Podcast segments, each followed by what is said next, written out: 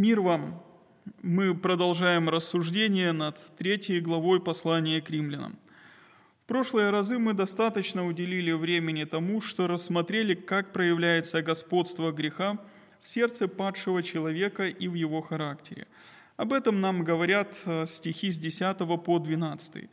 Мы отмечали пять проявлений. Во-первых, это власть греха над сердцем человека делает его неправедным – в самой сути. Во-вторых, невежественным по отношению к Богу и Его Слову. В-третьих, самодостаточным или человекоцентричным. В-четвертых и пятых, совращенным и непригодным для добра с Божьей точки зрения. Грех поразил все сердце человека, но на этом он не остановился. Власть греха распространяется на все его естество. Эта тирания греха видна не только Богу, но и другим людям – и одно из наиболее очевидных проявлений господства греха можно увидеть в речи человека. Об этом нам говорят стихи с 13 по 14. Они показывают, как грех властвует над устами падшего человека. И перед чтением Слова Божьего мы помолимся. Отец наш Небесный, благодарим Тебя за Слово Божье, которое есть у нас, которое доступно для нас сегодня – и мы нуждаемся в Твоем наставлении, чтобы Твоя истина, она проникала вглубь нашего естества до разделения души и духа, составов и мозгов, чтобы Твое Слово, оно судило наши помышления и намерения сердечные. Благослови нас, Господь, быть внимательными к тому, что Ты хочешь нам сказать и что Ты хочешь нам открыть. Пусть это Слово, оно послужит к славе Твоего имени – и к пользе нашей веры и радости во Христе. Бог наш, Отец, Сын и Дух Святой. Аминь.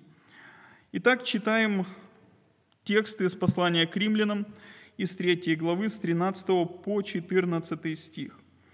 «Гортань их – открытый гроб, языком своим обманывают, яд аспидов на губах их, уста их полны злословия и горечи, Апостол Павел продолжает говорить о греховности при помощи цитирования ветхозаветных писаний. Наш текст состоит из комбинации цитат из 5, 9 и 139 псалма. Сопоставляя их вместе, Писание показывает полную греховность человеческих уст.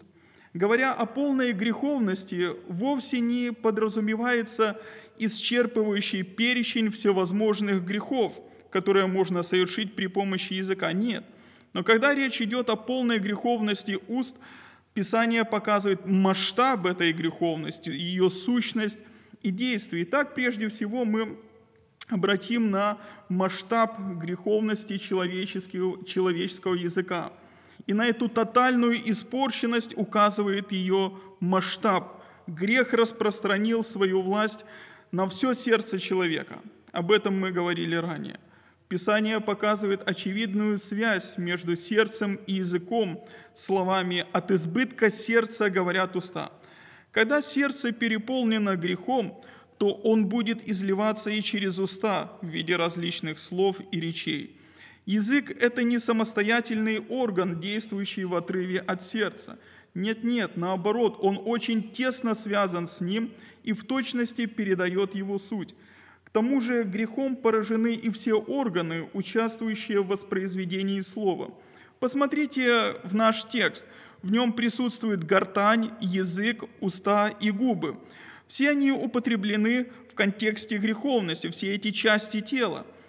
Все они участвуют в создании слова. Если выразить это просто, то получится примерно следующее. Гортань содержит в себе голосовой аппарат и выдает звук. Язык формирует или преображает этот звук в понятные слоги или слова. Уста же выпускают этот звук на свободу. Если следовать этой логике, то получается от самого зачатия до воспроизведения слова все пропитано грехом. Это ужасающая картина тотальной греховности человеческих уст.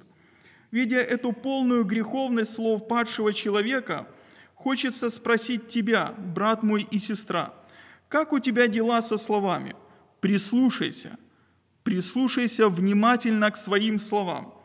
О чем они тебе свидетельствуют?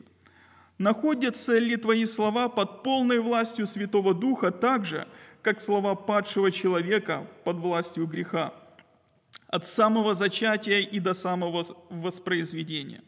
Ведь именно языком часто согрешает верующий человек, и потому необходимо заниматься постоянной работой над собственными устами. Твое отношение к собственному же языку может много сказать и о твоем отношении к Богу. Послушайте, что пишет апостол Иаков. «Если кто думает из вас, что он благочестив и не обуздывает своего языка, но обольщает свое сердце – у того пустое благочестие. Послание Якова, 1 глава, 23 стих. Истинное богопочитание или благочестие выражается в обуздании собственного языка. Если этого нет, Яков говорит, человек обманывает сам себя в том, что он чтит Бога. Если же ты любишь Бога, обуздывай свои уста, подчиняй их Духу Святому – Язык, подчиненный Богу, свидетельствует о власти Божьей над человеком. Язык, подчиненный греху, свидетельствует о власти греха над человеком. Далее, о полной греховности уст свидетельствует не столько масштаб поражения, но и сущность человеческих слов. Она выражена в данном тексте при помощи двух иллюстраций. Первая иллюстрация – это открытый гроб. Если подойти к зеркалу, открыть рот и высунуть язык и постараться увидеть гортань, то вы увидите темное пятно посреди горла. Оно, в свою очередь, похоже на палестинскую гробницу, то есть пещеру, которая приваливалась камнем. Если ее открыть, то получится похожее темное пятно, то есть открытый гроб. В пещере находятся тела усопших людей. Там обитает смерть. Эта иллюстрация передает идею духовной мертвости падшего человека, которая неизбежно выражается и в его устах. Если еще учесть, что гортань служит для образования голоса, то можно сказать, что грешник издает мертвые звуки. Это слова, которые не прославляют Бога как Бога и не благодарят Его за все. Речь падшего человека – это духовно мертвая речь – это вовсе не означает полное отсутствие каких-либо слов религиозных. Оно означает отсутствие самого Бога в этих словах. Они не рождены Богом, они им не смотивированы. А если Бог и присутствует в их словах, то чаще всего как упоминание в суе. Как-то я у одного человека спросил, как дела? Он мне радостно ответил, все слава Богу. Через некоторое время при очередной встрече я задал этот же вопрос «Как дела?», на что получил похожий ответ «Все не слава Богу». У падшего человека, когда ветер дует в паруса, тогда он и Богу может сказать спасибо. А когда встречный ветер, трудности, горе, несчастье, тогда у него все не слава Богу, тогда ропот на Бога и недовольство на Него – Стоит задать вопрос себе и вам, дорогие братья и сестры, а вы благодарны Богу за все или же только за доброе? Также стоит заметить, что из гроба и невкусно пахнет, оттуда смердит. Так и слова грешника, они сопровождаются зловонием. И здесь речь не идет о неприятном запахе изо рта во время разговора. Нет, речь идет о неприятном содержании речения искупленного человека – Вспоминаю случай, как, когда я зашел в магазин, и там был друг продавца, который ничего не покупал, а только говорил. Но говорил так, что мне хотелось быстрее выйти оттуда. Его речь была мертвой, она была зловонной. Вы когда-нибудь попадали в такую ситуацию, когда хотели удалиться из-за словесного злословия или зловония? Думаю, это чувство знакомо почти всем – Каждый был в похожей ситуации. Теперь вот над чем подумайте. Подумайте, когда вы говорите, не возникает ли у слушающих вас людей желание удалиться от вашего присутствия из-за неприятного привкуса греха в ваших словах. Вторая иллюстрация, которая указывает на сущность слов падшего человека, это змеиный яд – буквально написано «яд аспидов на губах их». Речь падшего человека, она не только духовно мертва, но она еще и ядовита, то есть опасна для других людей. В этом сравнении, думаю, надо учитывать, что змея не плюется ядом, как человек слюной. Например, курильщики часто плюют слюну на землю. Нет, змея не так. Если она просто будет плевать свой яд налево и направо, то она останется безоружной перед врагом и бессильной перед добычей. Змея использует свой яд либо при охоте, либо при защите, атака и оборона. Смертоносное оружие используется змеей в этих двух случаях. Так и у грешника. Он чаще всего пускает в ход словесный яд, когда либо защищается, либо нападает. В этих обстоятельствах он выпускает угрозы, клевету, злословие, обман, ругательство и прочие различные грешные слова. У грешника богатый арсенал ядовитых слов. И здесь опять же стоит остановиться и задать себе вопрос, как я и ты реагируем на критику? Как ты реагируешь на злословие, на клевету? Не стреляешь ли в ответ ядом? Как вы реагируете, когда узнаете, что далеко не все в восторге от вашего служения, от вашей работы, от вашей внешности, от вашего поведения, слов? Как вы будете реагировать на все это? Как вы будете реагировать, когда что-то не по-вашему, когда вам что-то очень не нравится? Что вы говорите в такие минуты? Или что пишете в ответ, когда подвергаете, подвергаетесь критике в соцсетях? Если в сердце яд, то он будет обязательно выпущен не в лицо, так в спину, не в громкой претензии, так в тихом ропоте. В этих обстоятельствах открывается состояние сердца. Итак, слова падшего человека, они духовно мертвы. Они не славят Бога и не общаются с Ним – и к тому же они ядовиты и опасны для других. Духовная, духовно мертвая и ядовитая сущность уст громко свидетельствует о полной греховности человеческого языка. Мы уже отметили масштаб греховности человеческих уст и ее сущность. Осталось посмотреть на действия греховных уст, которые дополняют картину полной испорченности – в этом тексте упоминаются три конкретных греха – обман, злословие и горечь. И есть две детали в связи с ними, которые и характеризуют действие языка. На эти детали нам необходимо обратить особое внимание. Посмотрите, написано «обманывают» настоящее время. Действие осуществляется постоянно. Это говорит о том, что полная греховность уст выражается в жизни полной постоянного обмана. Падший человек постоянно врет. Врет по-разному и разным людям. Есть, есть, конечно, и те, которые скажут, что они не такие, но они тоже врут, когда такое говорят, так как Писание говорит «всякий человек лжив».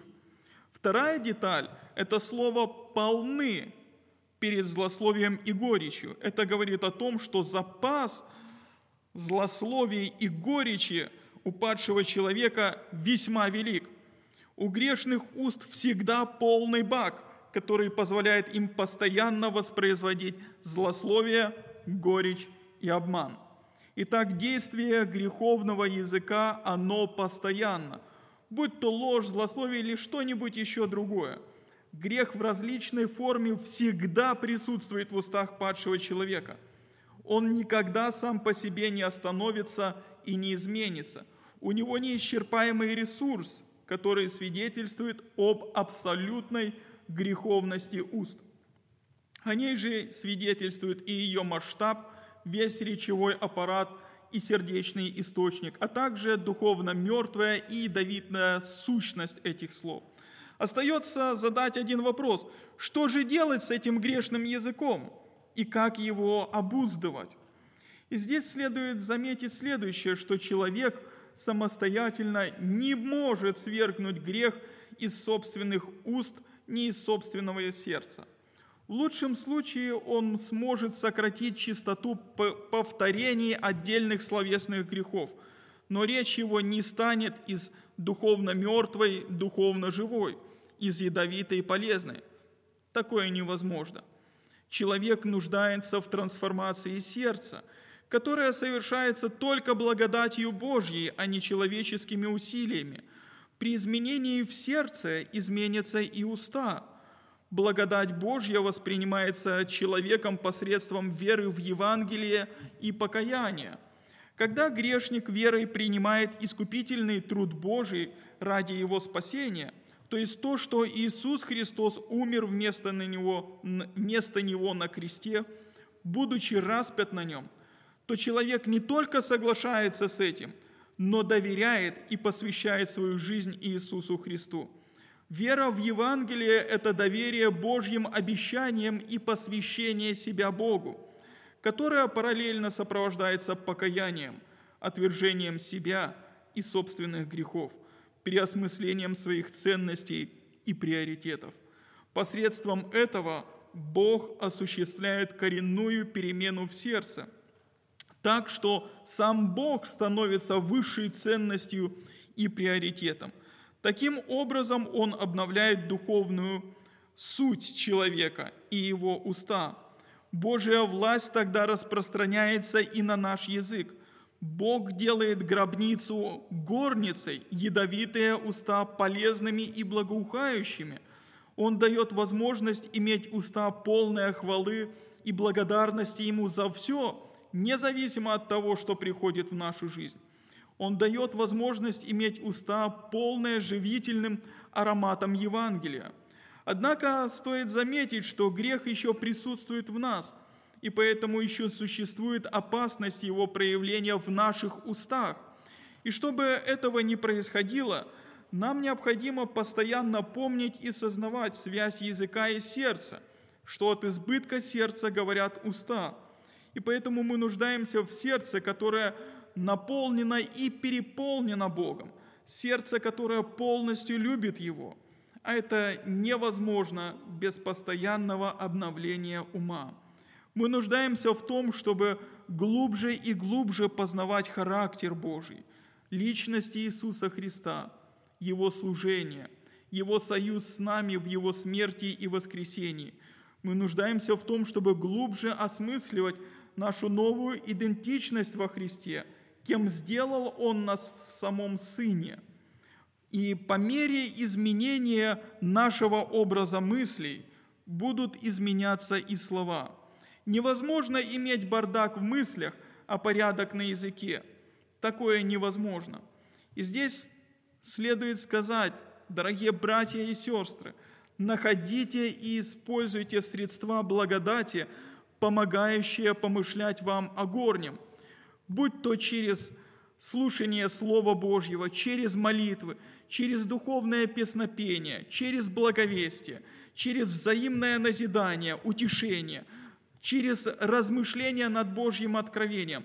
Пусть ваш ум постоянно обновляется в познании Бога и в Его, и Его воле, и тогда ваши уста будут цвести и благоухать.